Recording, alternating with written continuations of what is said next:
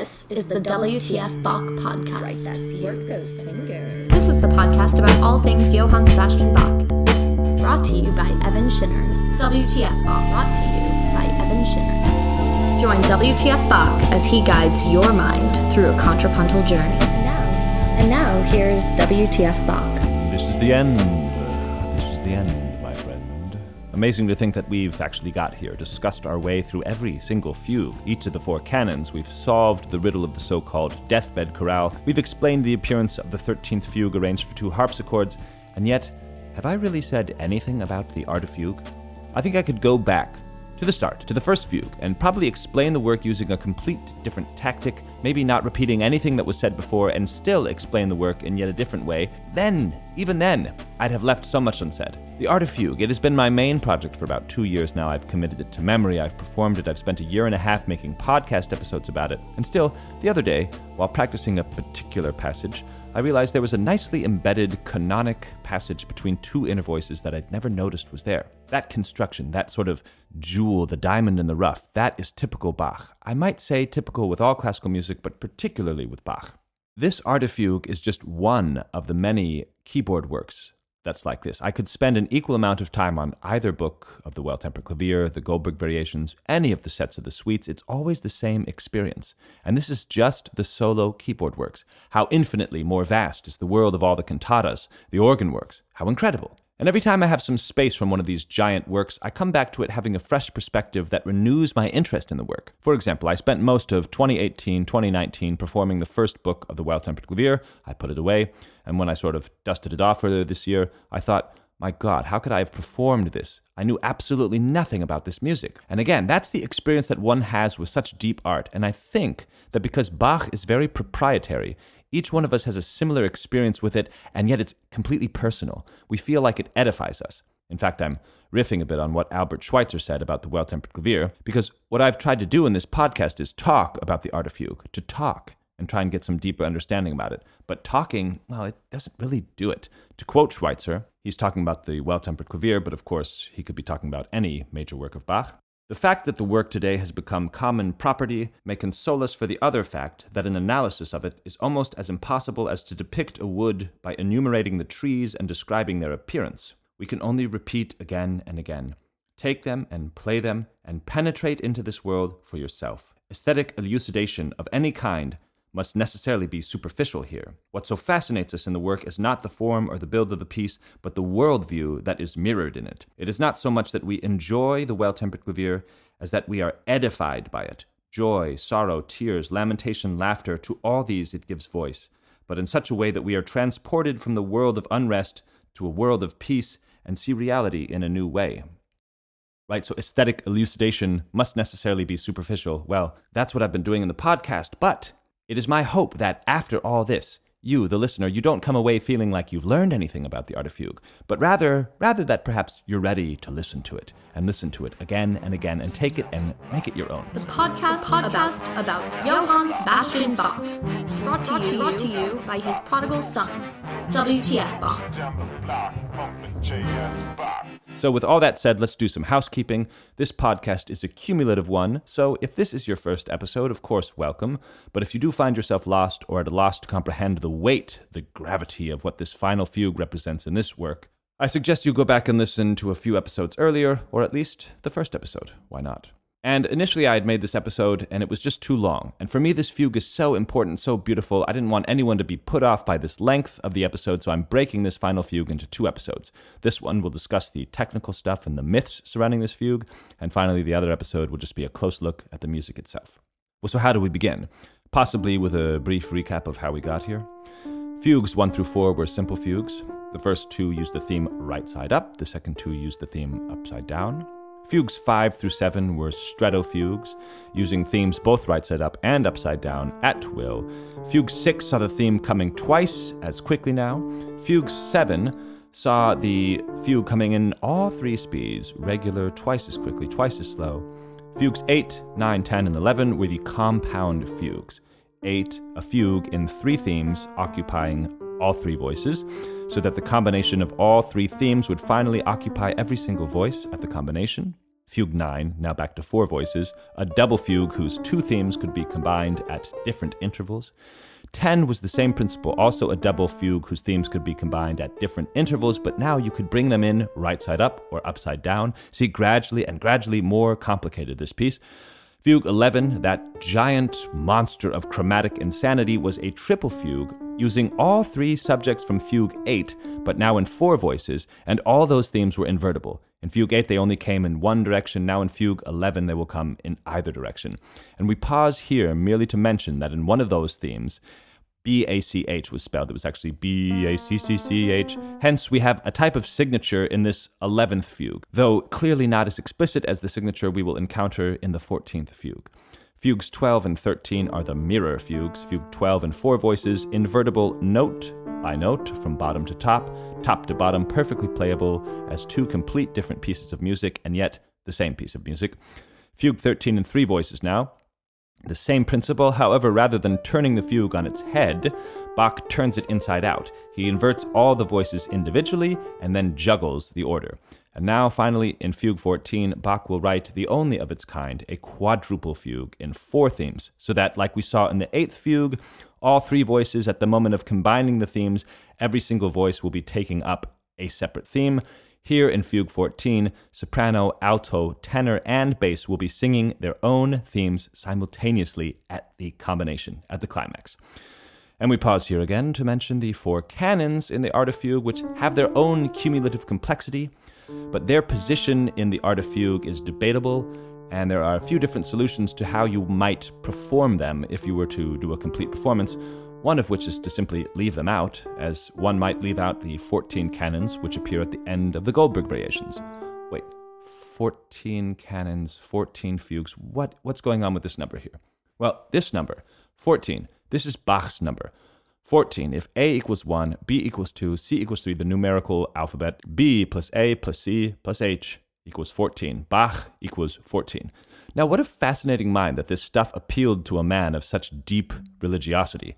We know that, anyhow, despite his severe Christian faith, he was also fully occupied in the sciences as well.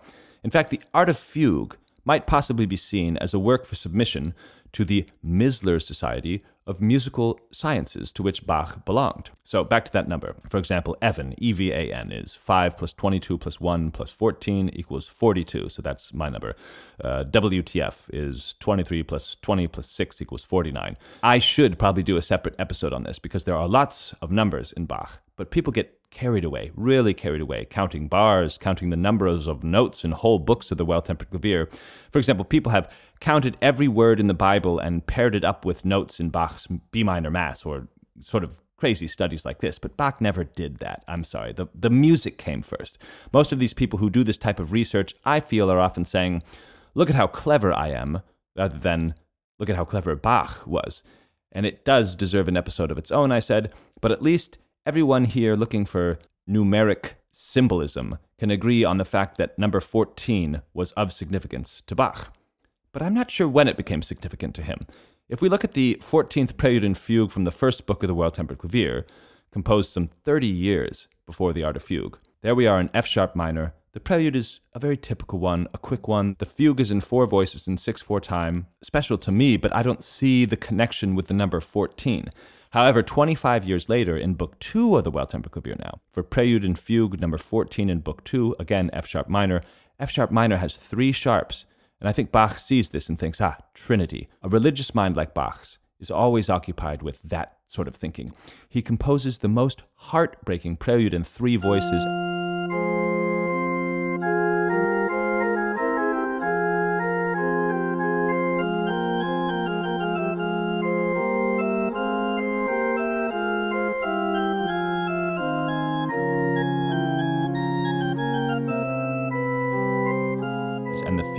Yes, a triple fugue in three voices. There's much more symbolism in this fugue than in Book 1. I have to make an episode on that fugue as well, but let's return to the 14th fugue in The Art of Fugue. Throughout the podcast, I refer to an autograph copy of The Art of Fugue and the original print. And we can see with these two different sources how Bach improved his autograph copy for the original print. In other words, how he made revisions, how he made changes. And the autograph lacks this fugue, lacks the 14th fugue, meaning, very obviously, that it was added later.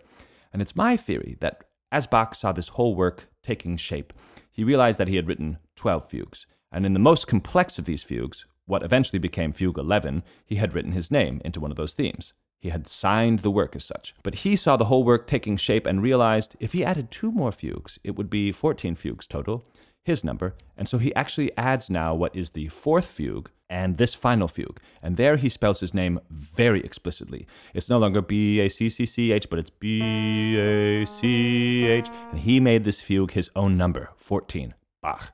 Now, what am I talking about? Making his name a subject. I mentioned it's a quadruple fugue. Four different melodies will be combined together in counterpoint, and one of those melodies, obviously, must be the Arte Fugue theme that we know very well. Since that theme has appeared in every other fugue and every other canon in some form or another, we must therefore have three others. This piece opens with something that almost sounds like our Art of Fugue theme.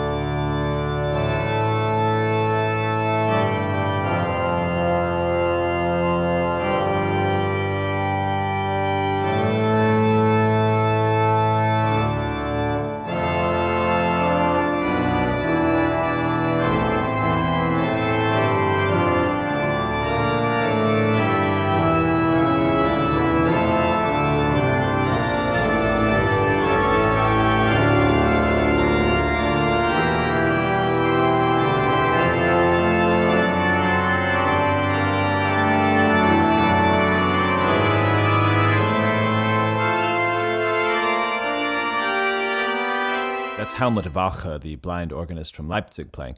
Uh, indeed, he definitely has the severe weight that this fugue requires, but just to hear maybe more clarity in the texture, let's listen to Robert Hill do the opening.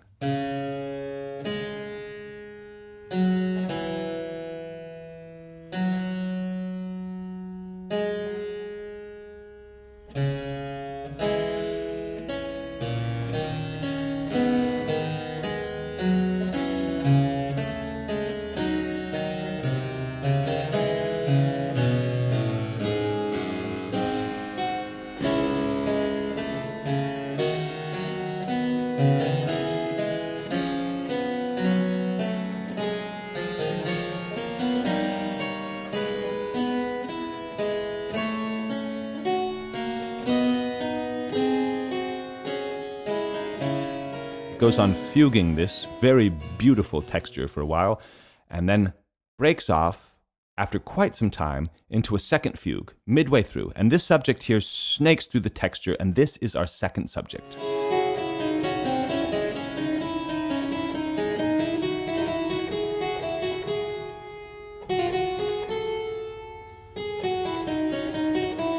Here comes the answer.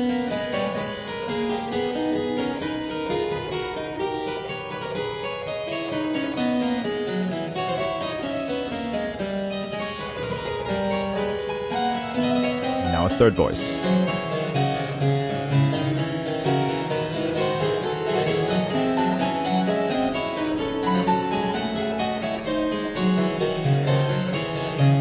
Now the last voice.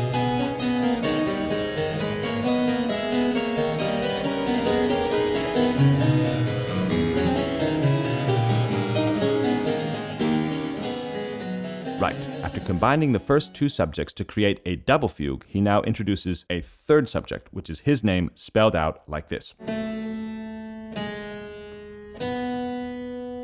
Because in the German musical alphabet, B natural is H and B flat is B. There's all kinds of musical alphabets from Do Re Mi to ABC to Ut Re Mi, but in Germany at the time of Bach, H was B natural, B flat was B. How long had Bach been aware of the fact that his name made this melody? I quote Schweitzer again. In the Weimar days, Bach had remarked to his colleague Walther upon the peculiarity of the four letters of his name, accounting for the musical aptitudes of the Bach family. Walther mentions this at the end of the meager little article that he devotes to his former friend in the Musical Dictionary of 732 and says expressly that the remark came from Herr Kapellmeister Bach himself. This makes it all the more curious that Bach should have waited until the last year of his life before making a fugue on this interesting theme. Friedemann, he's referring to his oldest son, W.F. Bach, when questioned by Forkel upon this point, said positively that his father had never written any fugue but this upon the family name. Now, we see this spelling B A C H in a lot of other places. We see it in the St. Matthew Passion. We see it in the final fugue of Book One of the Well Tempered Clavier. We see it at the finale of the Variations on Vom Himmel hoch for organ. Those are more or less glimpses, very humble signatures. Nothing so overt, nothing so overt as this, and certainly nothing so blatant as to make a fugue upon these four letters. So just imagine that, knowing for the better part of your life that your name makes for this wild chromatic subject, but waiting until the very end of your life to use it as a fugal subject, well, that is humility and patience of the utmost kind. That is serious. That's what that is. I should also mention why BACH, why these four notes are a chromatic subject, because actually they are four notes in a row. There are four simultaneous notes on the keyboard. From the A to the B flat is a half step, from the B flat to the B natural is a half step, and from the B natural to the C, that is a half step. So you really have this cluster of notes which through Bach's masterful manipulation, will allow him to manipulate his own name into ways which will launch him into wild harmonic worlds, like the 150, 200 years into the future harmonically.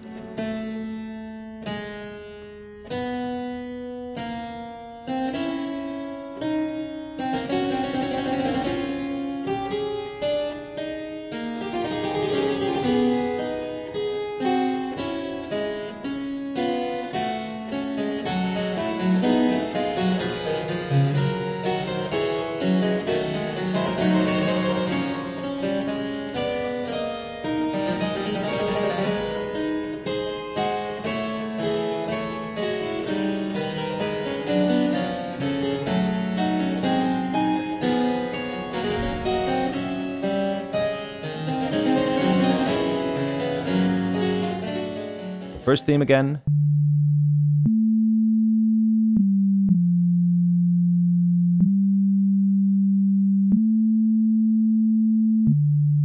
The second theme again.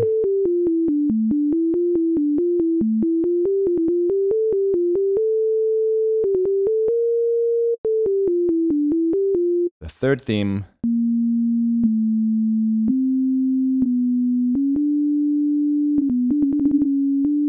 Fourth theme should be our art of fugue subject, but again, it's missing. The giant mystery, the important one. Is it missing or is it incomplete? As our now friend of the show, Christoph Wolff, said, you don't start writing a quadruple fugue without knowing how the final combination goes. So, why then could we have understood this work at a certain point in history to have been incomplete, unfinished, rather than just missing? It has to do with the way that the final fugue was transmitted to us. Because we have these Beilage. I spoke of this in the episode about the 13th contrapunctus arranged for two harpsichords. These Beilage are these inserts that come along with the autographed copy. They are different from the autographed copy, but they come along with it so that we can see how the original print was assembled. These are like the pieces for making the original print. And in one of these pieces, we find this fugue, the 14th, written in closed score as opposed to open score, in which the rest of the art of fugue was written. That is, this fugue came down to us on only two lines, on only two staves, instead of a separate line for each voice. Near the end of the fugue, after Bach combines the first three subjects, he makes a swift modulation out of the cadence and then the manuscript breaks off. Now it's here where the legend begins, because C.P. Bach, his other son, who was not with his father when he was dying, comes down from Potsdam to sort things out with the family. He, for reasons unknown to us, writes at this point in the fugue, at that point on the piece of paper, that little fragment that breaks off, where the name B-A-C-H appears in the counter subject the composer died. Ah, yes, what an incredible image. We have Bach scribbling with his last strength right before he can add the final fugue subject, right after hurling his name into eternity. B A C H, B A C H, this was me, this was me. He, goes, ah, and he drops dead. And no wonder the Romantics adopted this image. No wonder we love this image. It's cinematically perfect. It's, it's like the most incredible, uh, the, the, the most incredible way to die for, for a musician.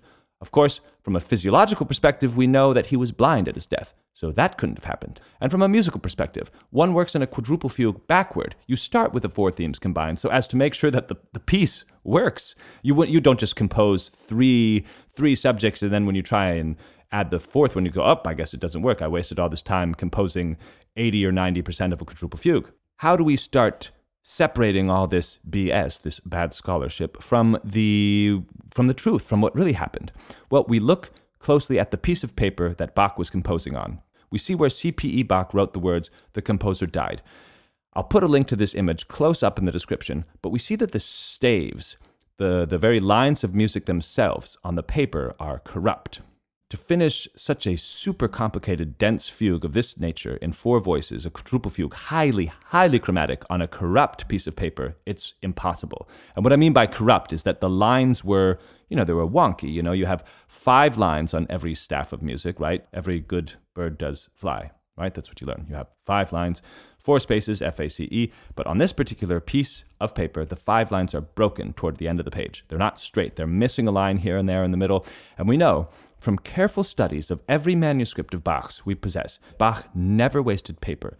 He clearly saw this paper in his workshop and thought, I'll have to use what I can of that page to make a draft. So Bach wrote the completion of all four themes on a separate piece of paper, knowing very well that there was no way to complete this quadruple fugue on this corrupt piece of paper. And in the business, we actually call that missing piece of paper. Get ready for the ultimate piece of Bach trivia, ladies and gentlemen. We call that piece of paper Fragment X. And Bach, after writing on Fragment X, the finale of the piece, he started working backwards and decided to use the corrupt piece of paper to join the beginning of this fugue to the end, which was already written on Fragment X. Then, since this music, since this fugue, what we have of it, was written in closed score, Bach planned, as he did with the rest of the Art of Fugue, to write it out again in open score, to make a fair copy and eventually to have it engraved upon the plates. What we possess is not an incomplete fugue, but the beginnings of a completed fugue. And it is easy enough for us to test out the four subjects to see if indeed they do fit, to see if indeed this missing theme would have been our beloved Art of Fugue theme. The question is where do you put it?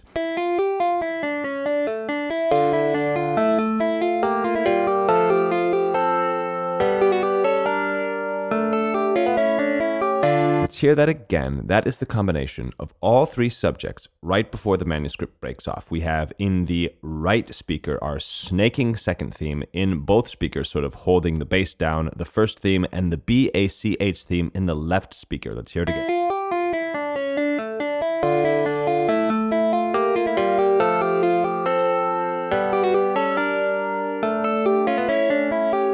How do we figure out where to put the Art of Fugue theme, the one that we know by heart by now?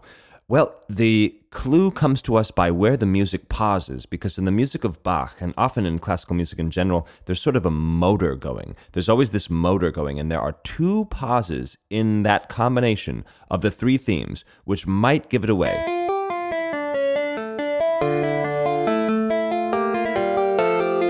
No rhythm here. No motor here.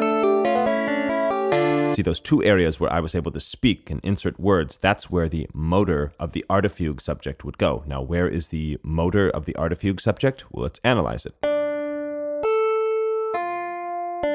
So far, all pretty stagnant music, speeding up, but then da da da da. That's obviously the motor.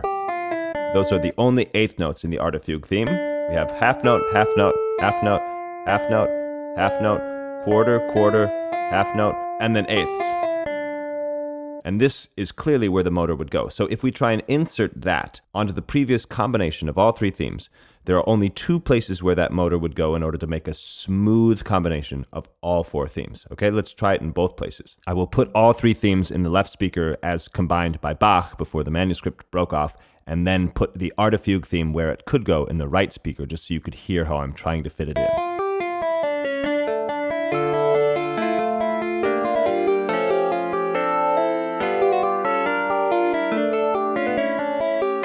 Okay, that was kind of interesting. The eighth notes arrived with the second pause of the previous three subjects, but something wasn't right. Let's hear that again.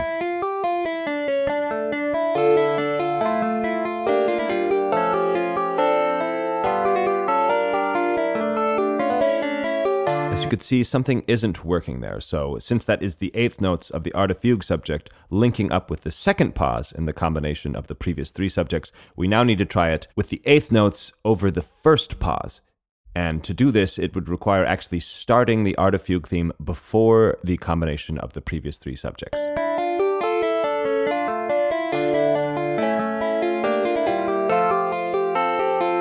By God, that's it. That is obviously, that is obviously the intention of the master. That is the combination of the four themes of the quadruple fugue, which was never finished, which was which was finished rather, but which was lost, which was lost. That is the most magnificent combination. Quadruple fugue. Let's hear that again.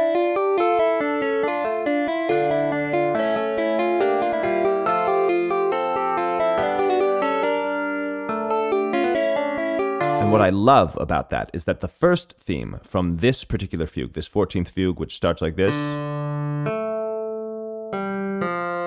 with that very noble theme, is that the highest part of that theme, this A here, coincides exactly with the lowest part of the Arte Fugue theme from the beginning. So when you, what you really have is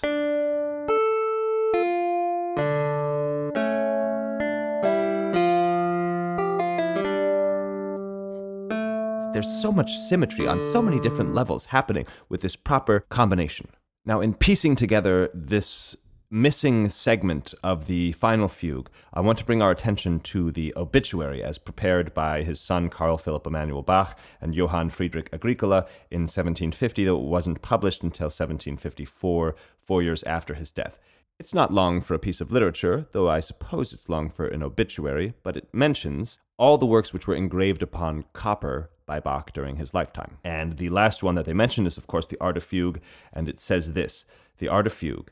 This is the last work of the author, which contains all sorts of counterpoints and canons on a single principal subject. His last illness prevented him from completing his project of bringing the next to last fugue to completion and working out the last one, which was to contain four themes and to have been afterward inverted note for note in all four voices. The work saw the light of day only after the death of the late author. Now, in my interview with Christoph Wolff, I asked him if the combination of all four voices being inverted note for note was meant to be taken literally or was meant to be some sort of 18th century rhetoric, but he responded saying, indeed, it is to be taken literally. So now that we have the combination of all four subjects, let's try and imagine what it could have sounded like inverted. First, let's just try it like a computer inverting it just with a touch of a button.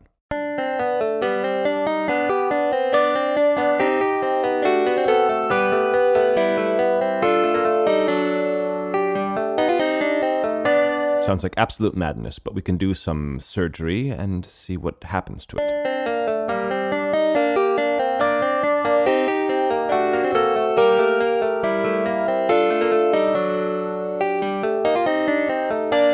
That is actually beginning to sound like music. What I did there was lowered all of the B naturals to a B flat, since we are in the key of D minor. You can learn about what a computer inversion is versus what a Bachian inversion is in my episode about the 12th mirror fugue, where Bach actually does invert the entire fugue, sort of almost at the touch of a button, but he adds that human element, which is so important. But Keep in mind that when I've just inverted all four of these voices here, I've sort of got them in whatever order from top to bottom that I wish. Clearly, I cannot conceive of the order that Bach would have conceived. So if I try and space those voices out into a little bit more of, say, uh, an open spacing, we might hear this.